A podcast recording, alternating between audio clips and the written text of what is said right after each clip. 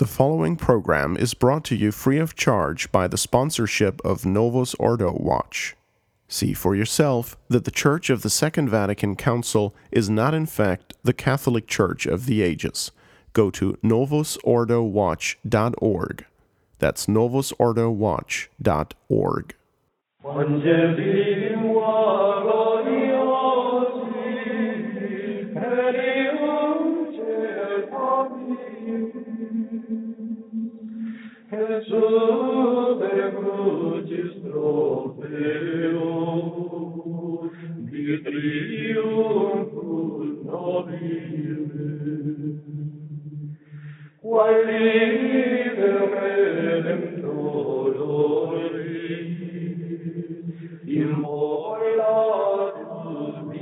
Welcome, ladies and gentlemen, to Root of the Rot on the Restoration Radio Network.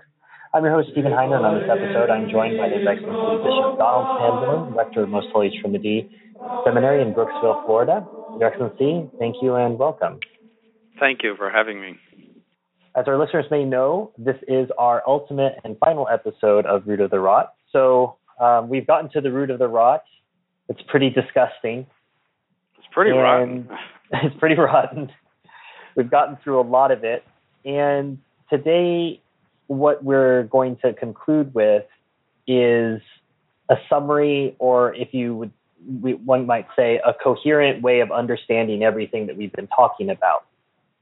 And we'll do that by talking about um, Father Fahey and Monsignor Delassus, who present two different but yet complementary ways of looking at our situation. And we'll start with, with Father Fahey's system, which I've heard you refer to as organized naturalism versus organized supernaturalism. So what's yeah, the general that's his the uh, general fundamental that's his fundamental theme in all of his books is that there is uh, uh, an organized supernaturalism and an organized naturalism, which are opposed one to the other. Organized supernaturalism is nothing else or less than the Roman Catholic Church, which is the mystical body of Christ. And it wants to uh, save the human race through sanctifying grace that it uh, uh, dispenses first by preaching the gospel to uh, the whole world and also by the Mass and the sacraments. And it wants to draw all mankind into itself in order to save it from destruction in hell, uh, from the effects of sin. It wants to not only be a purely religious organization in the sense that just uh, sort of mind its own business uh, in in the area of religion, but it wants to reorganize society uh, according to culture, politics, and economics. It, it wants to make a, a whole different kind of society from what it found in the pagan world, which it did. uh, it wants to create a world, uh, something like what we saw in the Middle Ages, uh, in which uh, the faith impregnated every single aspect of life, uh, right down from the king to the peasant, uh, and uh, where the, uh, the, the main concern of life was was the faith and eternal salvation. it wants to um, make the the government and say that the government is the representative of God on earth uh, and that the um, that the culture, that is everything that is produced from the point of view of what is considered beautiful, whether it's in, in literature and art and customs, that's a very important part of culture, is all dictated by considerations of supernatural faith and supernatural charity. Uh, and that's essentially what you saw in the Middle Ages. it, it is not to say that the Middle Ages was without sin uh, or that everything was perfect. Far from it, but it was essentially perfect. In other words, it, it, it did have a Catholic culture, a Catholic politics, and a Catholic economics. Uh, that has been torn apart by its opposition, which is organized naturalism.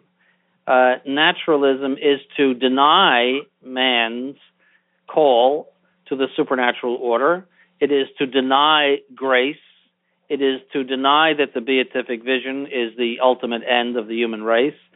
It is to say that the pursuit of material things, pleasures, uh, human pride and vanity and power are what give man happiness. And uh, therefore, it, it, too, as if it were a church, uh, wants to organize the whole world based on those principles. Uh, and he says that there are um, uh, three main uh, agents of this organized naturalism.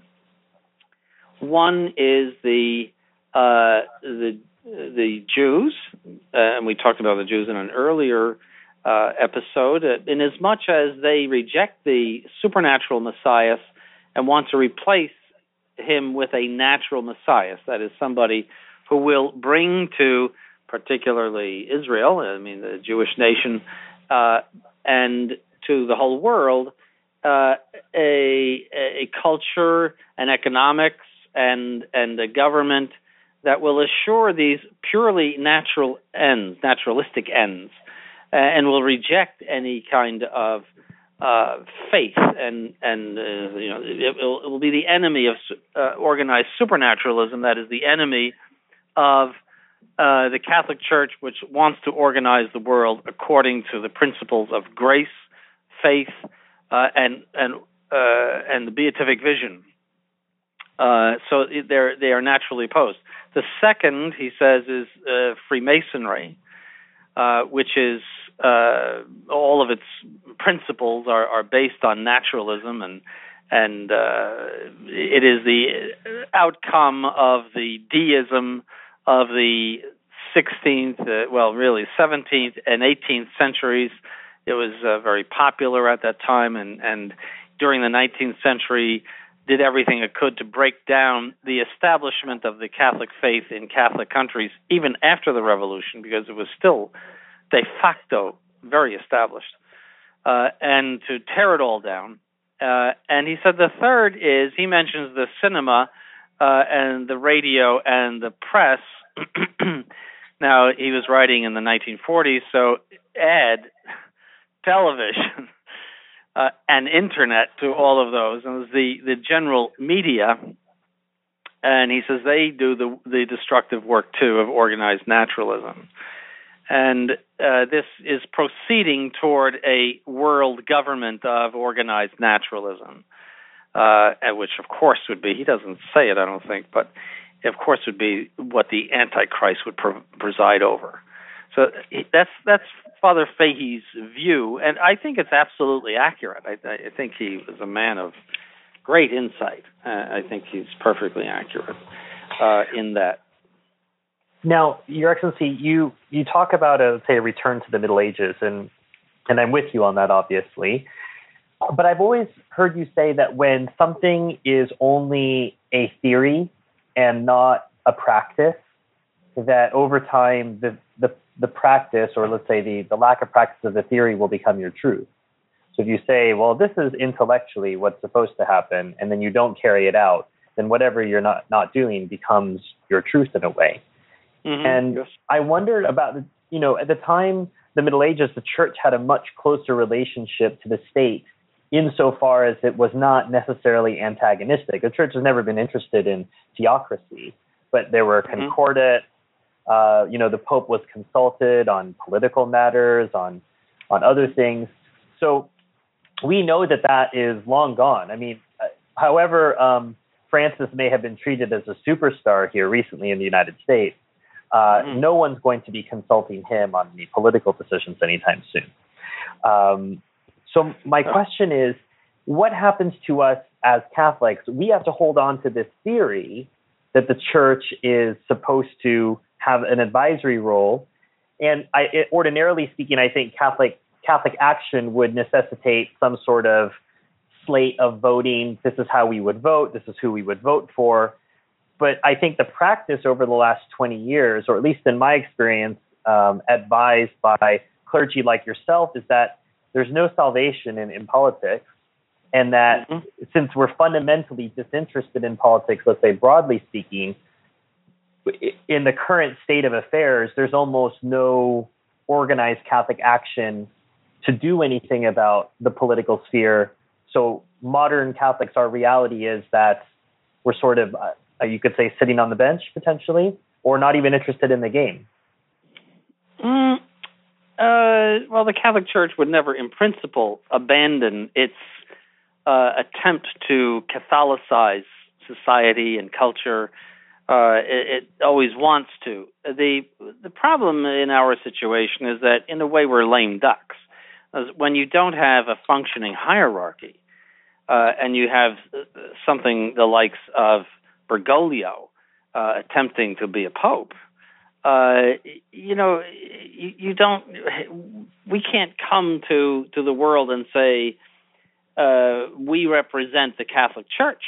You know, we can't. We can't. In, in the eyes of the world, all we can say is we are preserving the uh, the truth of the faith and the true mass and everything else, true Catholic culture, and uh, we are doing that the best we can in the absence of the hierarchy but we do not have a mission, uh, you know, like a, an official mission from from the hierarchy uh, to to go out and preach the gospel or to to do anything of that sort. It's not a it's not the same thing. Certainly, we have a mission from Christ to preserve the faith, but it is not the same thing as a mission from a, a, a sitting hierarchy to go out and, and, and preach the gospel and organize society according to Catholic principles, uh, to organize Catholic action, etc. It, it's a, you know so in that sense we're lame ducks, and we have to content ourselves in these times with surviving.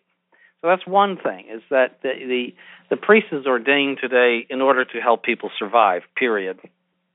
Uh, he he cannot really effectively do anything beyond that. Uh, the second thing is that the politics of the modern world since the French Revolution, uh, you know, to put it in a popular way, is completely shot.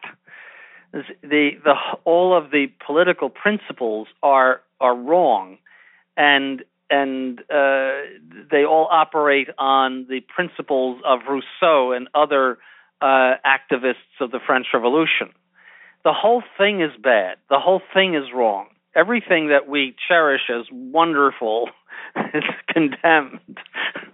you know, freedom of speech, freedom of the press, freedom of religion, all of those things are condemned by the Catholic Church. Most Catholics don't know that. It's an, uh, it's an anti-syllabus in essence. Yes, you know, it, it, it so where do you begin? Uh, you know, so the best you can do in politics is to hope for a uh, somebody that will retain at least the natural law, uh, you know, some aspects of Catholic culture, but certainly not the whole thing. I mean, it's just not even possible to, to think about a medieval society in which the, the the Catholic faith was just so I mean you couldn't even think of society or its culture without the Catholic faith in in the Middle Ages. Uh, and that you know brings us to culture too. I mean, the culture that the modern world has produced, embracing as it does all of the naturalism that has been preached to it for the past you know, 250 years at least, uh, is is another to use the popular expression is completely shot. It's rotten to the core. it, it is dirty. It it is vulgar. It is ugly. Uh, it it actually um, uh, cultivates the ugly in modern art and and all the contemporary arts and music, etc., rock music. Uh, it it cultivates sin uh, and impurity. It it is it is all straight out of hell. I mean, where do you begin with that? The only thing to do is to shut the door to it, is, is to protect yourself from it as best you can. I mean, that, that's what Catholics can do in this time. If we had a hierarchy, I think it would be uh, the the culture would be much better. I mean, look at the the uh, laws that were the Hays laws and the Legion of Decency. I mean, they managed to keep entertainment in pretty good condition before the council, and it condemned movies uh, that were bad. Uh, it should have condemned some television shows, I think. But in any case, uh, there was, as a rule, you can watch things from the 1950s uh, and not have your your your purity offended. Uh, and as the the council came in, you can see that gradually falling apart until you know by the 1990s and in our own time. It's just so so dirty that you you can't even think about it. It's just you know there's nothing left. It it, it is uh, just a, a rubble. Uh, I mean, you can't even call it culture. I don't know what to call it, but it's, it's like a uh, it, it's like a bacterial culture. That's uh, more like it, uh, some sort of disease. Well, so then, to my my point, Your Excellency, if as you say, the church doesn't abandon this practice in principle, but as we say, the church is in eclipse, and you say we're lame ducks and we're in a holding position. But I suppose what that means for us in practice is if we're in a holding position, that principle drifts further and further away because we're not practicing it. So mm-hmm. my question is I very much am into the idea of being disinterested in politics. I know a lot of Catholics, especially Americans, action is our name, action is our game. So we want to do something. And so they get involved and really interested in politics. And I, I tend to side with your, your point of view that we really just, we kind of have to sit it out at this time because there's not really, you don't have any bishops backing you up. If you say, well, this is the teaching of the church on, on marriage or uh, um, contraception or abortion, even these days, you're not going to get backed up on those issues. No, so not at all. It's, it's almost uh, impossible to, to, to, to, make any progress. So uh, the question I'm asking on behalf of some of our listeners is, what should be a Catholic's posture towards modern politics? Is it something we really need to be engaged in and worried about and signing petitions and that sort of thing? No, uh, uh, uh, well, depends. That's a broad question. Uh, you know, as far as politicians, uh, the the least of the evils, or the lesser of two evils, is what you're always going to pick out. But always remember that the lesser of two evils is an evil, uh, and so, and then the you know, don't expect too much. I mean, the system of government is one in which uh, even the best president or the best congressman is stymied by the checks and balances. So you have a government that's not working. It's it's like uh, the uh, engine is not connected to the transmission, and the transmission is not connected to the engine. So you you have a great motor but no transmission, and vice versa. Uh, so the whole thing gets stuck. I mean, uh, look at the the condition of, of American politics even after you elect a Republican Congress, I mean, we could go on and on about that whole thing, but you know, supposedly a Congress that is going to defend the right, uh, and and they, all they do is, is give the store away to the the communists in the White House.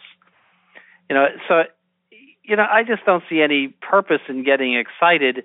Even the best that the system can come up with will be very flawed people uh, the very best will have all of the flaws of liberalism, which are built into the the country's politics.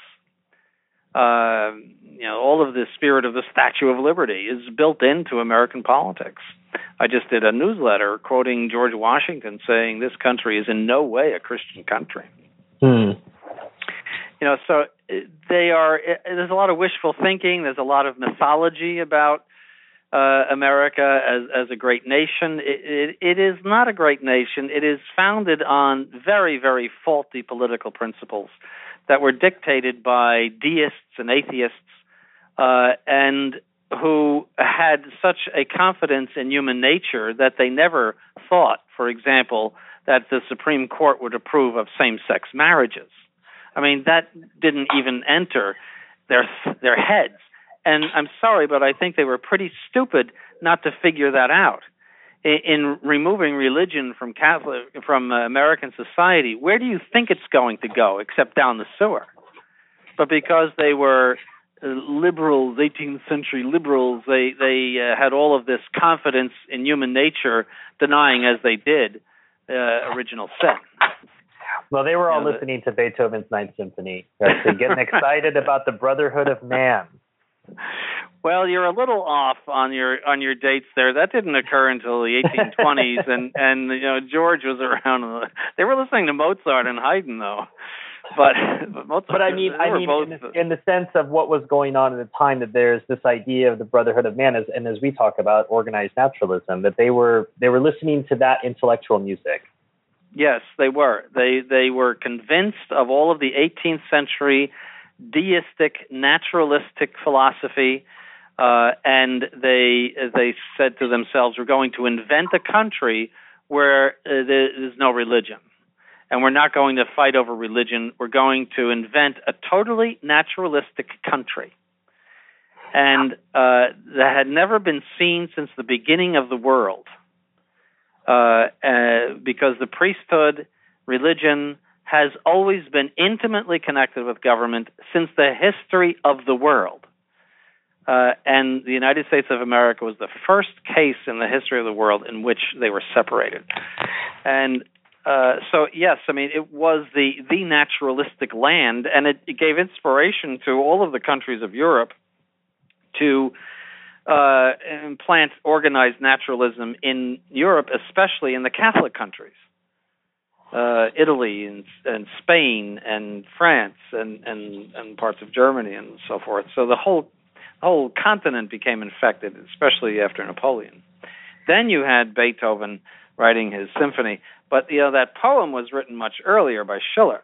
Yes. And uh, and uh, so and I don't know if you know, but the the you know the the tenor sings Freude. Uh, he is a tenor, he might be a baritone, but in any case, uh, he says Freude, which means joy. The original was Freiheit, which means freedom. so but that was after the Restoration in 1815, and that was somewhat unpopular at the time. Right. So they changed it to Freude, joy.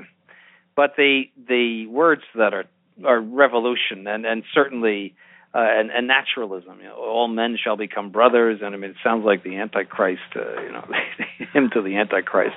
By the way, that is the national anthem of the European Union. Yes, uh, yes, I'm aware of that. It, it makes sense, doesn't it, Your Excellency? I mean, it really makes sense. That's what they. At least they're yes. consistent. yes, the United States of Europe and the European Union has always been the goal of the socialists and leftists and, and even people in the 18th and even 17th century, you know, really uh, what we would call in today's terms leftists, uh, socialist types. Uh, that has always been a you know. Well, that's that's that's what organized naturalism can achieve, Your Excellency, as, as you point yes. out. It, it uh, only makes sense. I want to pick up on your mention of the United States just briefly. It's not entirely within um, what Father Fahey was talking about here, but the it, it, it's interesting that you mentioned that they want to remove religion from from public life, but isn't it fascinating that you can you can remove religion in name, but then the substitutes come back in, and I. In, in America, I, I think if you're willing to take a step back from being politically interested or involved, you can look and see uh, that the secular American religion, you've got you've got a prayer, the Pledge of Allegiance, I, I consider sort of a, a, secular American prayer. You have a sacred text, the Constitution, which is supposed to be your, your entire living document. And you have, mm-hmm. these you have these temples built to the founding fathers. You have Lincoln sitting in this religious temple in this, mm-hmm. enorm- this enormous figure. And so mm-hmm. we removed religion and what replaced religion were these secular symbols but they're all there there's a temple there's a there's sacred scripture and there's a prayer and and mm-hmm. they're all part of the american psyche and i think sometimes americans can conflate their love of country with the practice of the true religion and see as you say some people say oh yes it's a christian country or we have these godly principles because they've imposed their notions of religion upon these symbols but these are all natural, as you say, organized naturalistic rituals. Yes, they're essentially Masonic, um, and um, no, I think way, the way you know the average Catholic in this country would think is this: America is a nice place to live in. Then from there, they they go to well, then everything about its founding and all of its politics must be good. So, and the fact that it's a nice place to live in really has nothing to do with its politics and its founding. Uh, the uh, the one thing you could say very much in favor of the United States is that it has a stable government, but that's due to the stability of the population. It, it, it is it is you know it, I think the Anglo-Saxon uh, mentality that that is dominant here, which uh, is very stable, uh, you know, and and is not prone to uprising and, and and revolution. It is is prone to you know work a day and mind your own business and uh, so it puts up a lot it puts up with a lot in the government uh, and and it provides for stability even though the government especially today you know has been is is extremely corrupt and broken you know as a system uh, and another thing to remember is that the United States is very young in comparison to other countries so you know the, the the game isn't over yet, and we will see how the government of the United States survives the long run. We're only we're less than 250 years old. That's nothing for France. That's just waking up. that's just one family. That's just one family's dynasty. right. I mean, Rome lasted from 753 BC to um, to 476 AD that's a lot of years, you know. So, uh, you know, it, it isn't over yet. The fat lady hasn't sung, and the the uh, workings of American government is uh, are starting to show where the, the uh, broken system and and uh, the Supreme Court having supreme power uh, over anything that makes any any uh, any difference to people. you know, all of the important stuff is decided by those nine people on the Supreme Court, whereas you know. Uh, in, in environmental uh, uh, legislation might be discussed by the Congress, you know, but whether you're going to have somebody, two people next door that are men married, is up to those uh, Supreme Court justices, who of course are experts in the moral law.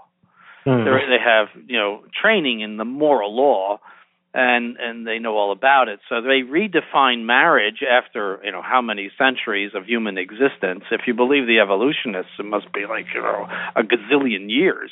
They they redefine marriage after all of these these many many years of men marrying women. And you know there they are, these nine justices in their uniforms, proud of themselves, redefining marriage.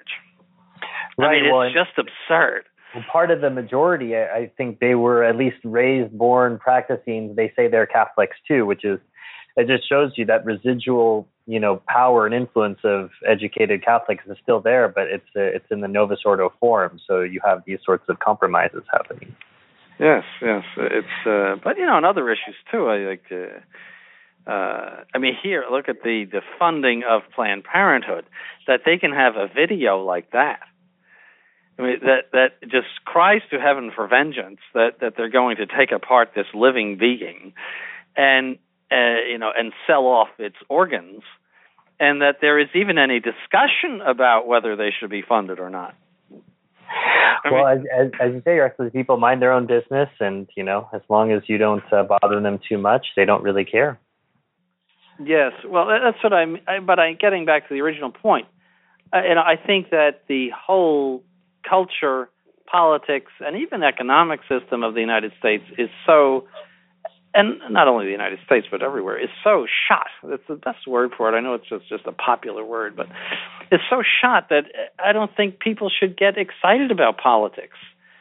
Just see what what you know what emerges from those conventions and vote for the lesser of two evils and you know, the, the the thing that they want to work on is making their own world, that is, their families, uh, Catholic, and giving a Catholic culture to their families, and shielding their families from the the evils of the outside world. It's really evil.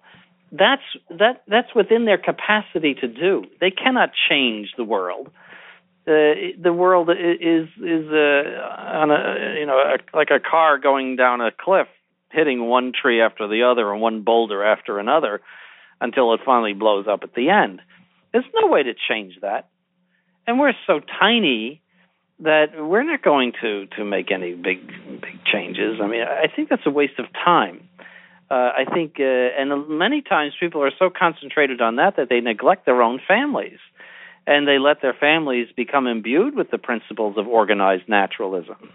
Uh, they send them off to colleges where they lose their morals and they they lose their faith.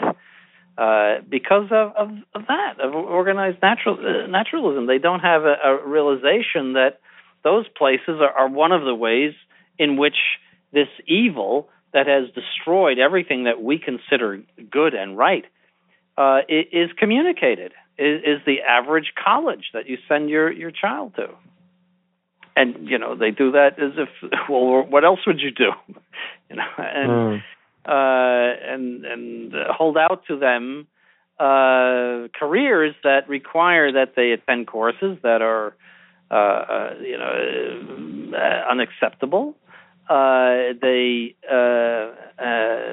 you know it's one thing if it's you know if you're going for accounting or something like that, but you know if you're going for law or anything that requires a liberal arts uh, presentation, you're going to get some very, very strong anti-Catholicism and then you, you're you're also subjected to all of the naturalism of all of your friends around you.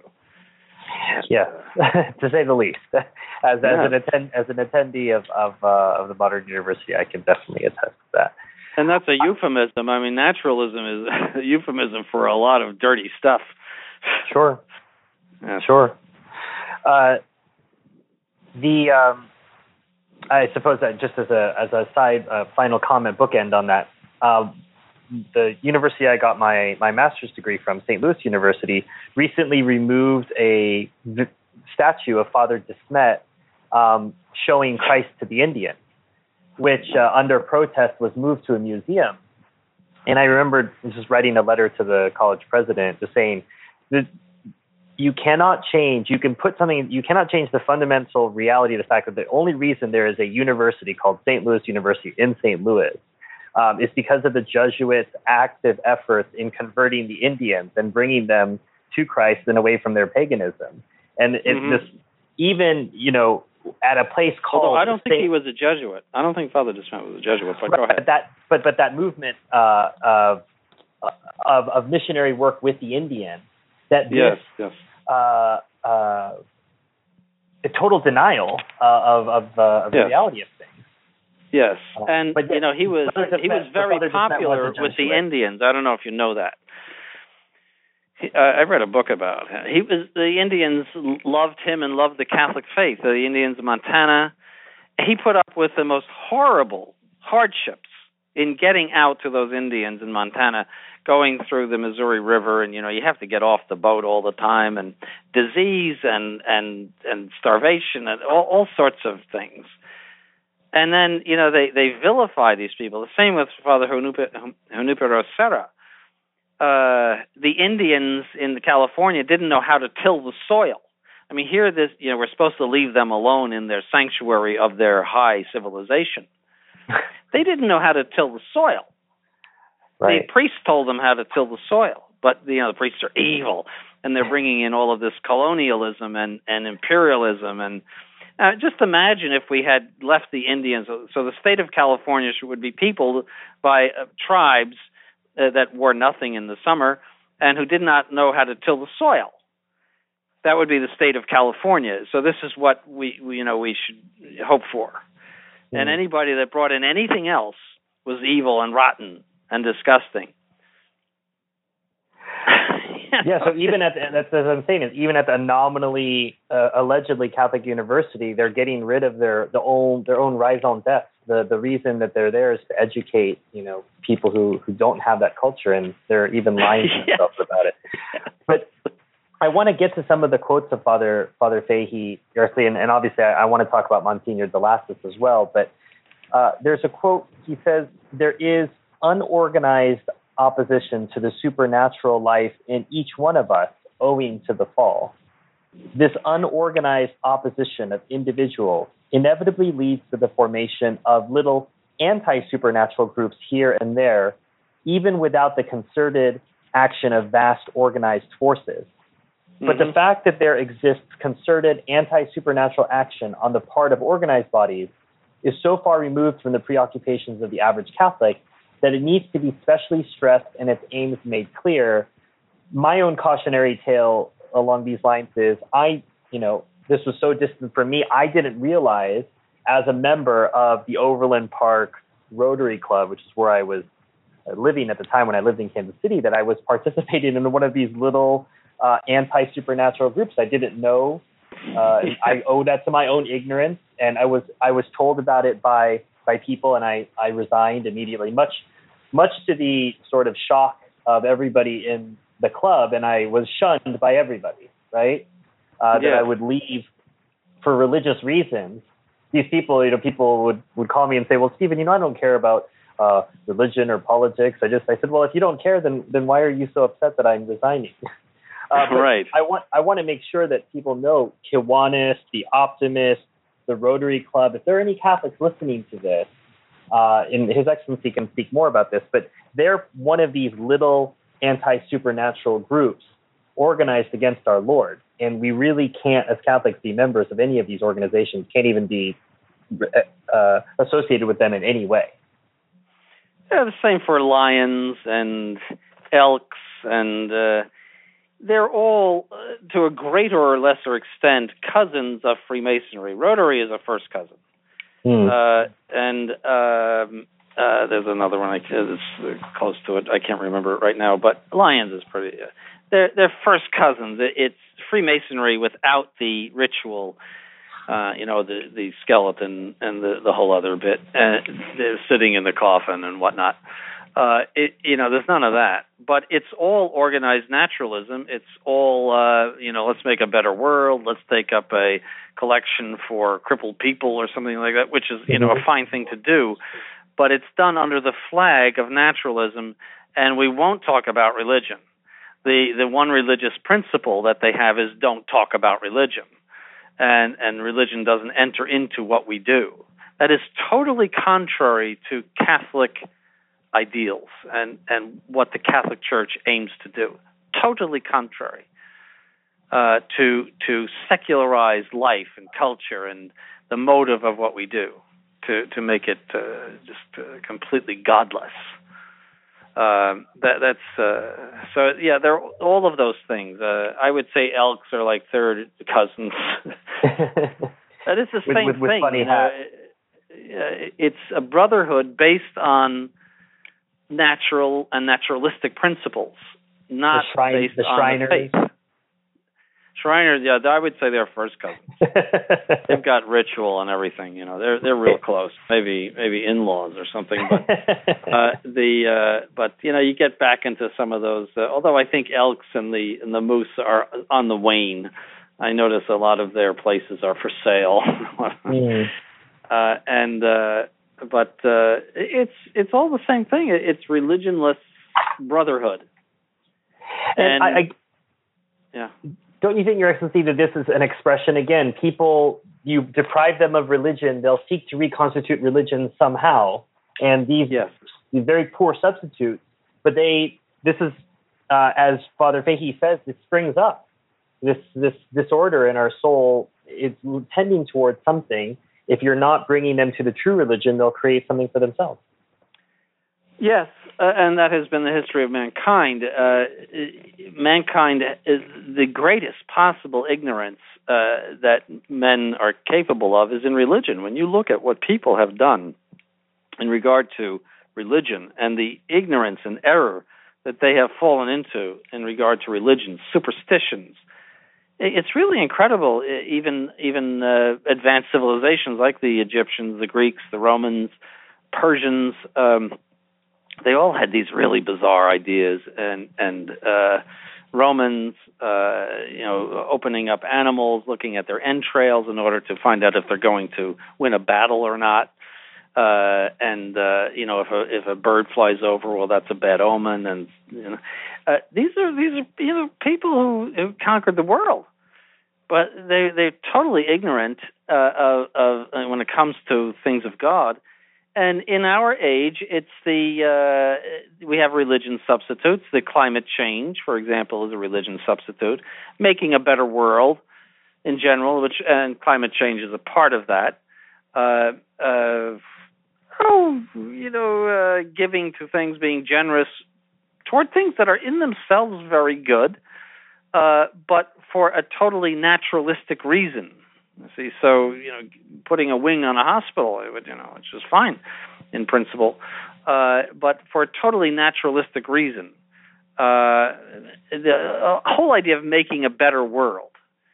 So you know, maybe this belongs to Francis Watch, but he never talks about God. Everything he said to the Congress was in some way improving this earth.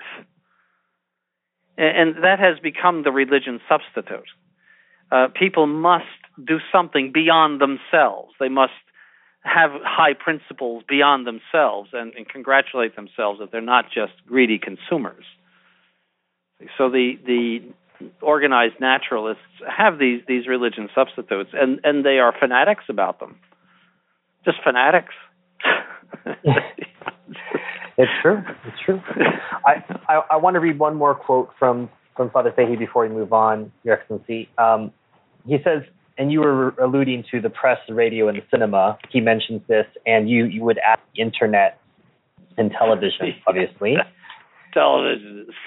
he says he says Catholics succumb to the machinations of our Lord's enemies, largely because they are not trained for the real struggle in the world.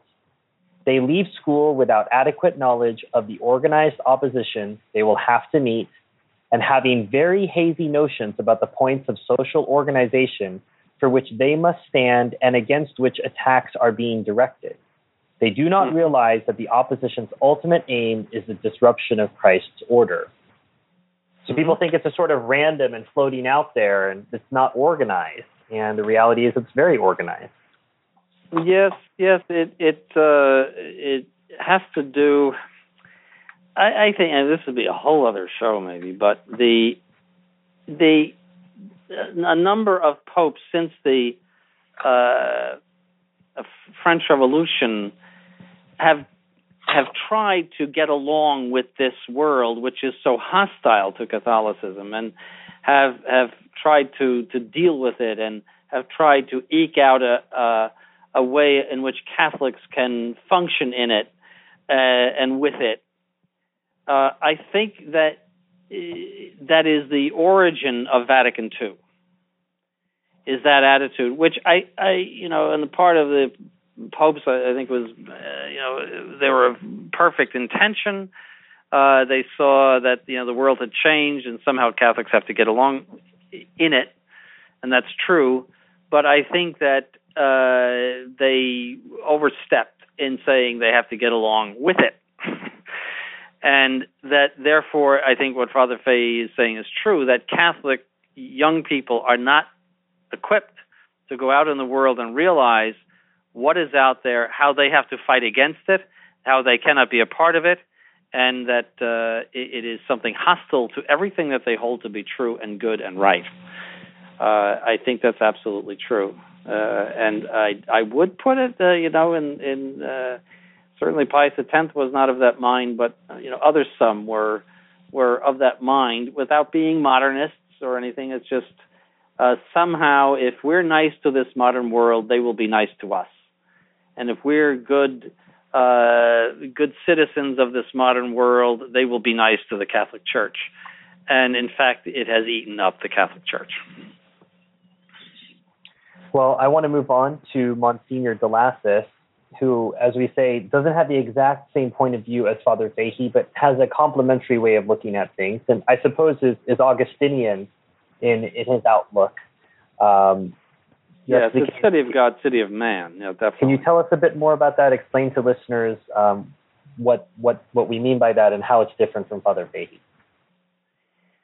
Um, the uh, well, the city of God, city of man. That's uh, St. Augustine's famous distinction. The city of God uh, is composed of those who love God and despise the world. And the city of man is made up of those who despise God and love the world.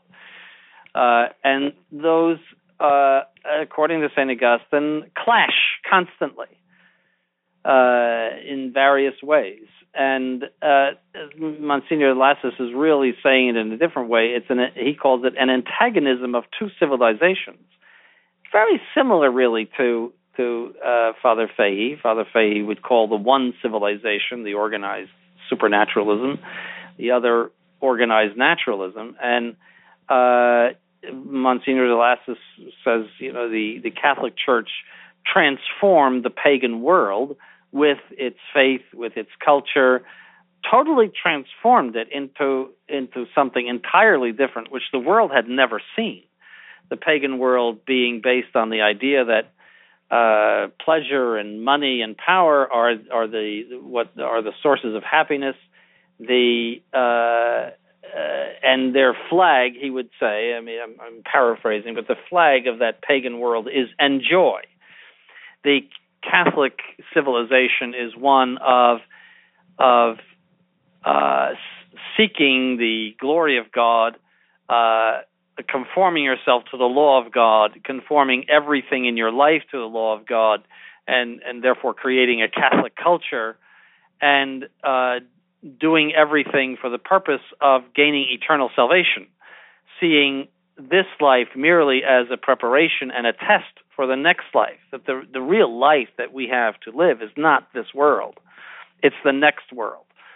That's Catholic civilization. And so the flag of Catholic civilization is merit. That is, by good works, you merit your eternal salvation. So that those are the two. One is enjoy, one is merit. I was explaining this to somebody, and they said, "Well, the next time the waitress says to you, enjoy,' you should say back, no, merit." and uh, uh, so uh, uh, the now that doesn't mean we can't enjoy things. I, I used the I, I said any good act. This was on Sunday. That uh, my sermon last Sunday. Any good act done in the state of grace is meritorious. So if you're uh, you know a little hungry in the afternoon and you have a cup of coffee and a cookie, well, you know, as long as you're not gluttonous about that and you need it, that that's a meritorious act. But we don't read in the lives of the saints how many cookies they ate. you know that, that he five hundred thousand cookies he ate during, during his lifetime. We read about their sufferings and and their hardships and and uh, which came about uh, from their zeal for the Catholic faith and like, Francis Xavier, all the things that he went through, and Father de Smet, uh, the Franciscans of California, I mean, the the Jesuits of the North America, Quebec, uh, all the horrid things that they went through in order to bring the faith, and and uh, so we read about that you see, so so also in this life, we want to merit as much as we can, uh, and and the more there is, the more difficult good that we accomplish, the greater the merit. See, so uh, the uh, so that, that's that's uh, Monsignor de Lassus. So that these two civilizations, one of merit, the other of enjoy, are are fighting each other at this point, and and and Joy has all but won at this point. so, but you know that that's the idea of same-sex marriages. Look, if it feels good, do it.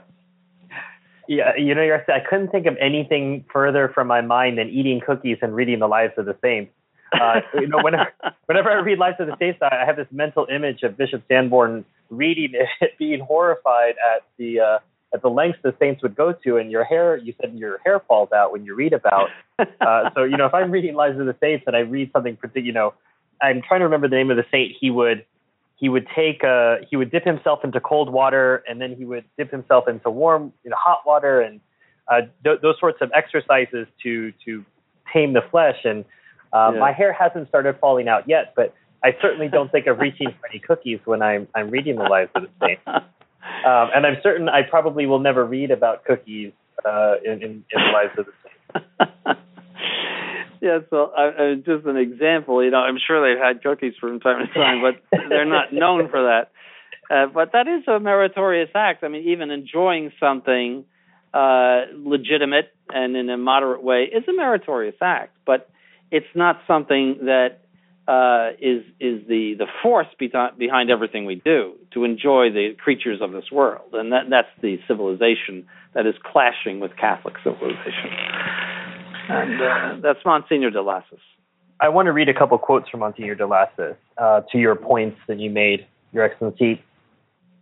Mixed in each with each other, the good and the evil, the believers and the non-believers, form the two cities described by Saint Augustine the love of self, capable of going all the way to the contempt of God, constitutes the society commonly called the world. And the love of God, carried all the way to the contempt of oneself, produces holiness and the people of the celestial life. Yes. And I think that expression is wonderful. Yes. Yes, that that's uh, that really is the, the the two camps, and they fight one with another uh, you know, all through the history of, of, of the world since our Lord Jesus Christ, they have been fighting, and that's why it's the church militant. And I think going back to Father Fahey, you know, the, the young people are not taught the the militancy of the church against those those society those uh, that, that decay of society and that the naturalism of society. They're not taught that. I think he's absolutely right, and they succumb to it and they think that their Catholic faith is something that is compatible with that all that naturalism, and they eventually just just succumb. Um, so uh, uh, so the he has a great quote too here, Monsignor de Lassus. The enthusiasm which was implanted in society by Christianity began to wane. We have already said in the 13th century. So Mm-hmm. The liturgy makes note of it, and the facts demonstrate it. First, it came to a halt, then it went into reverse. So that means Catholic civilization came to a halt, then it went into reverse. This reversal, or rather this new orientation, was soon so obvious that it received a name, the Renaissance. The rebirth from the pagan point of view of the idea of civilization, and with the reversal came the decay. That's mm. a beautiful quote uh, really, it does go back. Uh, I, I put the beginning of the end as the uh, slapping in the face of of Boniface VIII in the early 1300s by the lieutenant of Philip the the Fair, uh, who uh, Boniface VIII was asserting his papal authority against Philip the Fair in France. Don't forget, he's the grandson of Saint Louis. Hmm. He sends, I forget his name. He has a famous name. I forget it right now he uh, Nogaret. He goes down to Italy, finds uh, Boniface VIII in a monastery at Anagni, and uh, and goes in and tells him what for, and uh, and uh, I believe he kidnapped him too. But in any case, he slaps him in the face with his glove. That's the beginning of the end. Mm. I mean, it's a symbolic thing but that that he's right. At the 13th century, that was the beginning of the 14th century. It it already was happening. The uh, 13th century was very prosperous in Europe, and you see the beginning of the the turn toward the world. And uh, uh, that's why St. Francis gave up everything because of the prosperity, especially in Italy, uh, that was uh, was occurring. Uh, that the the old ways were were being eroded and that eventually made its way into you know the, the 15th and 16th century as the Renaissance. And the Renaissance is a is a return to paganism, and coupled with the Reformation, uh, it, it, just has brought down Catholic culture and everything that the Catholic Church established at the end of the Roman Empire, which had a long life. You know, we think of well, Middle Ages. Middle Ages is a long, long time. Yes. and, and uh, you know, it it's uh, it was very stable too in comparison to our own age. Well, and I think about what you said about the the stop of, of Christian civilization, and then let's say the backwards movement, uh, because I, I when you always note in in the liturgical year, Dom Guéranger is always sort of making these cutting jibes about uh, people giving up um, practices.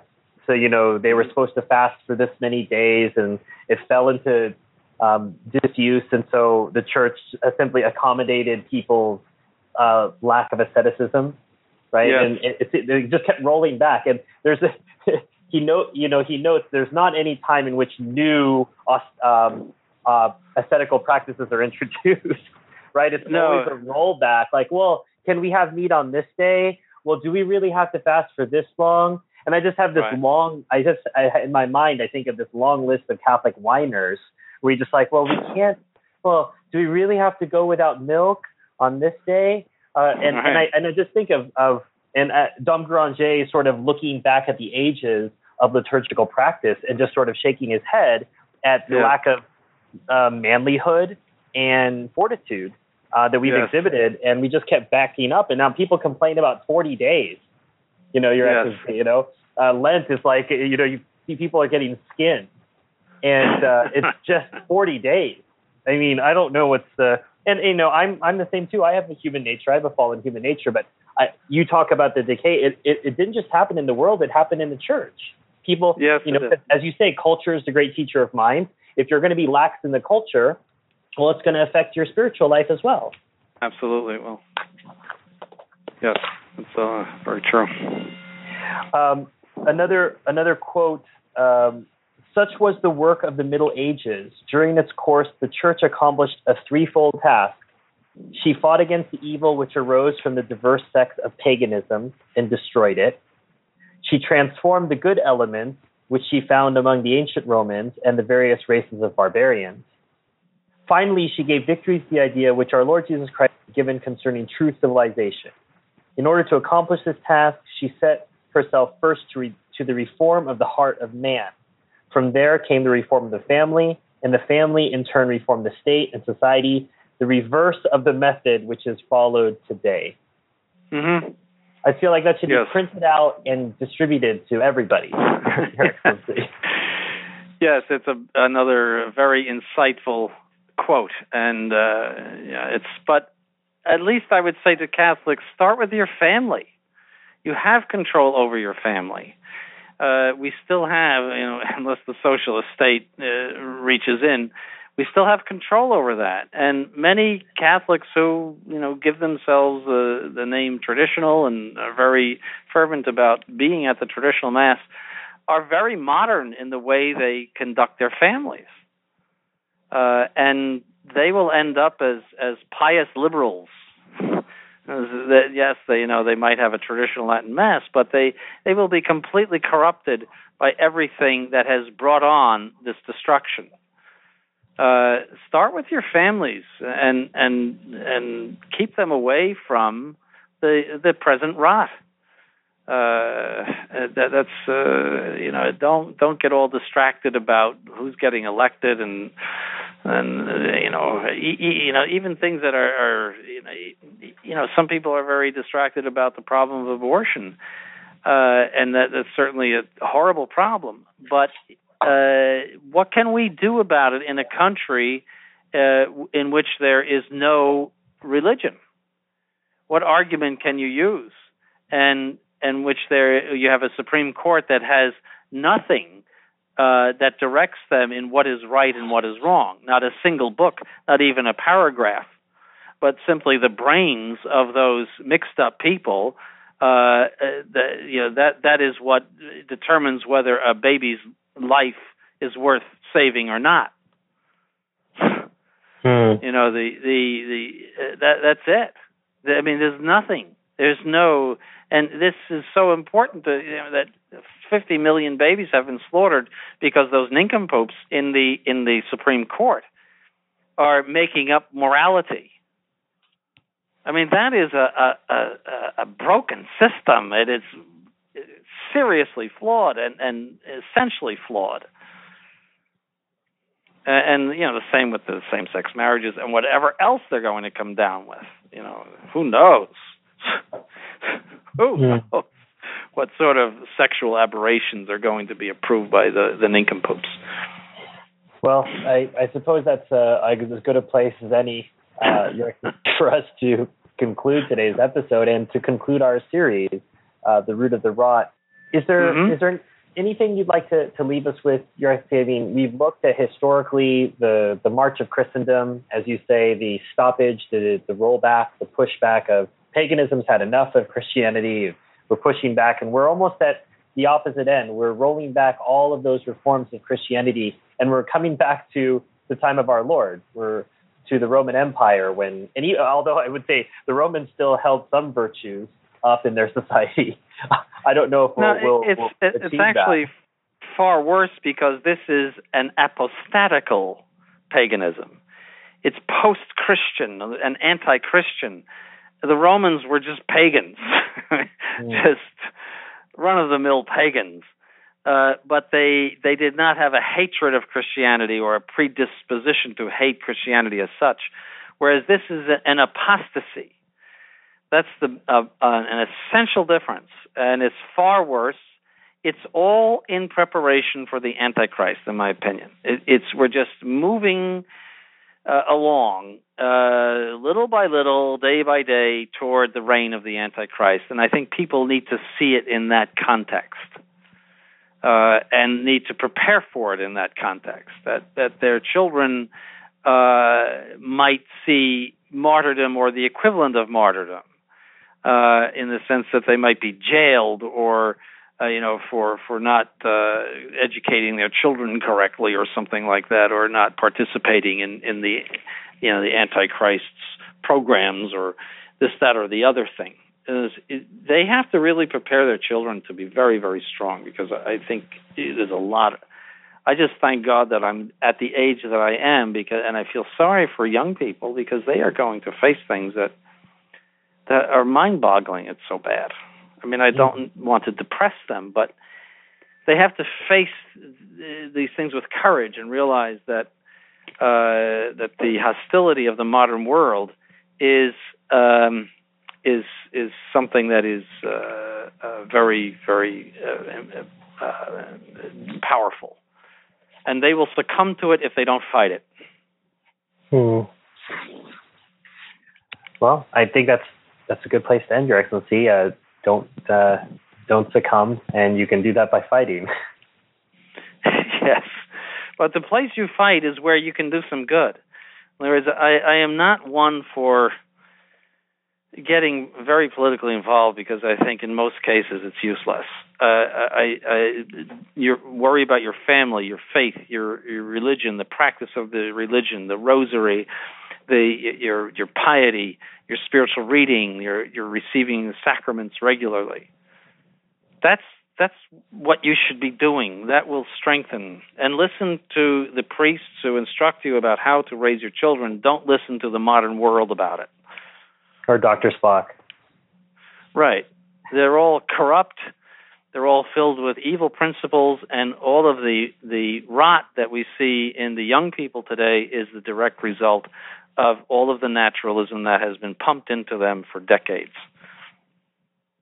Well, Yersley, thanks for your time on this series. Thank you for putting together the outline for us to follow throughout this series. Um, it's been helpful and informative, not just for me, but I'm sure for, for many of our listeners. And there will be a new show with Bishop Sanborn. Um, it, he thought he was going to get a rest. Uh, he's just going to get to start a new series. Um, but we'll we'll save that for a future episode. You'll just keep your keep your ears to the ground, and um, you'll see Bishop Sanborn in a new series coming up soon, uh, which will not be related to historical things. Your Excellency, thanks so much for your time. Thank you.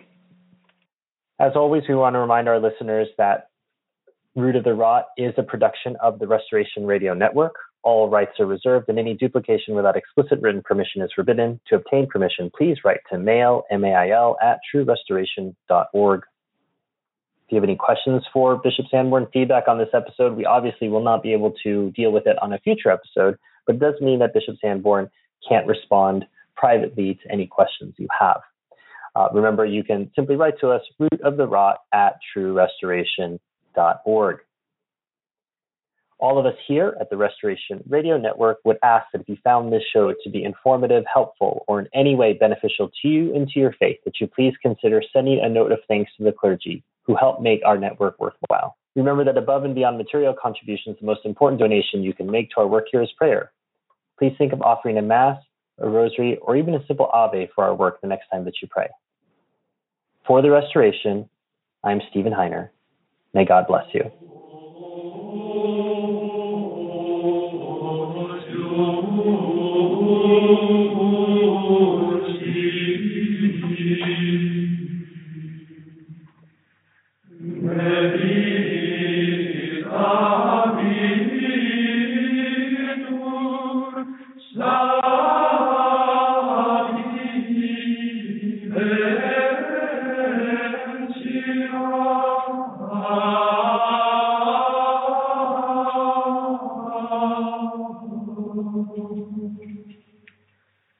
This program was brought to you free of charge by the sponsorship of Novus Ordo Watch.